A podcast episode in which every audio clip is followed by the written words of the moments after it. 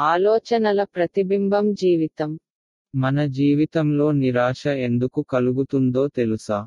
మనకు ఒక నిరీక్షణ ఎక్స్పెక్టేషన్ ఉంది కానీ వాస్తవం భిన్నంగా ఉంది.